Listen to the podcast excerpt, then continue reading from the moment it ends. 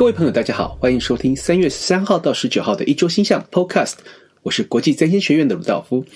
在一开始今天的这一个一周星象之前呢，要先跟大家宣布一下，就是在三月十七号呢，我要带着大家呢，对于特别对于这个所谓。经济有兴趣的朋友呢，来一起从春分盘来探讨中港台的这个局势发展。那么，如果你对这样子的课议题有兴趣的话呢，欢迎给我们学院的这个工作人员报名联系。同时呢，在四月呢，我们邀请到了国际知名的财经占星大师 Christine Skinner 老师呢，来带领着大家呢，从这个所谓财经占星看这个美元、台币、人民币的这个汇率的发展。OK，好，那么呢，在这个啊、这一周呢，我们可以看到，就是在过去几周呢，啊、由于土星进双鱼之后呢，产生了许多的重大的变化。那么在这一周呢，我们会逐渐看到一些比较激烈、比较明显的。为什么呢？因为在过去一阵子呢，太这个火星跟海王星的四分相呢，维持了相当长的一段时间。那么呢，许多这个所谓我们提醒大家该注意的事情，包括了这个所谓防卫力变低啦、免疫力变低啦，那么以及这些污染啊或感染所造成的事情呢，都值得谨慎注意。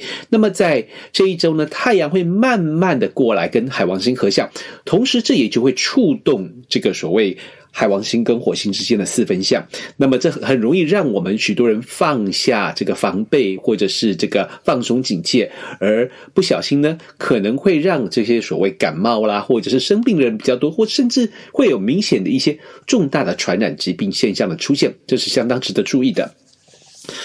那么呢，在同时呢，金星呢位在这个母羊座的尾巴呢，跟这个冥王星也产生了四分相。那么冥我们知道冥王星很快的就要进入这个呃水瓶座了啊。那么呢，在这种所谓尾巴的度数呢，让人有一种急迫的感受，让人坐立难安。那么特别是金星在母羊座的尾巴跟冥王星产生这样子相位的时候呢，会让许多人有一种这种。迫切急促的感受，要赶快去处理那些跟金星有关的议题，例如金钱，例如友情，例如情感，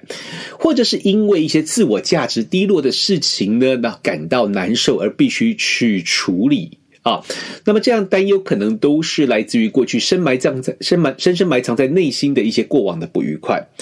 那么我会建议说，如果这些紧急事件处理完毕之后，如果我们还有心力的话，不妨深入去探索一下。那么找个朋友一起去聊一下，为什么我们会有这些说不上来的焦虑感受？那么在同一个时间，土星跟金星也产生六分相，也就是在这一阵子，如果我们去对自我的价值，或者是人际关系以及金钱做一些这个所谓努力的话呢，其实在之后会有一些不错的成果跟收获的。那么很快的呢，我刚刚提到的跟土星产生相位的时候呢，它其实都是一种灵灵活的相位，所以他也建议我们，如果你有什么事情想要达成、想要追求的话呢，一方面用这个所谓谨慎保守的评估，另外一方面用灵活的手腕呢，可以去取得。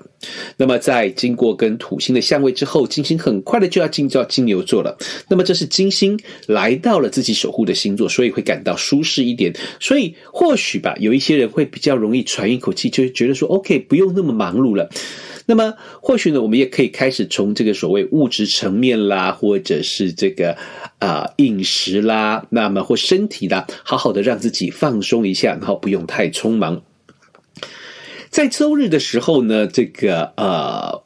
包括这个纬度比较南边的这个香港跟台湾呢，就要去变换接日降星了啊。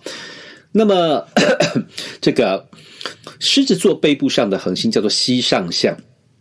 它作为狮子双，狮子座背部呢，那么这个恒星的暗示的是一种它去承担巨大的压力，那么它也呢会。暗示着说说，在这个未来的一阵子呢，如果我们想要达成我们的目标的话，可能就会出现一些毅力的考验，要承受得起这个所谓明显的压力。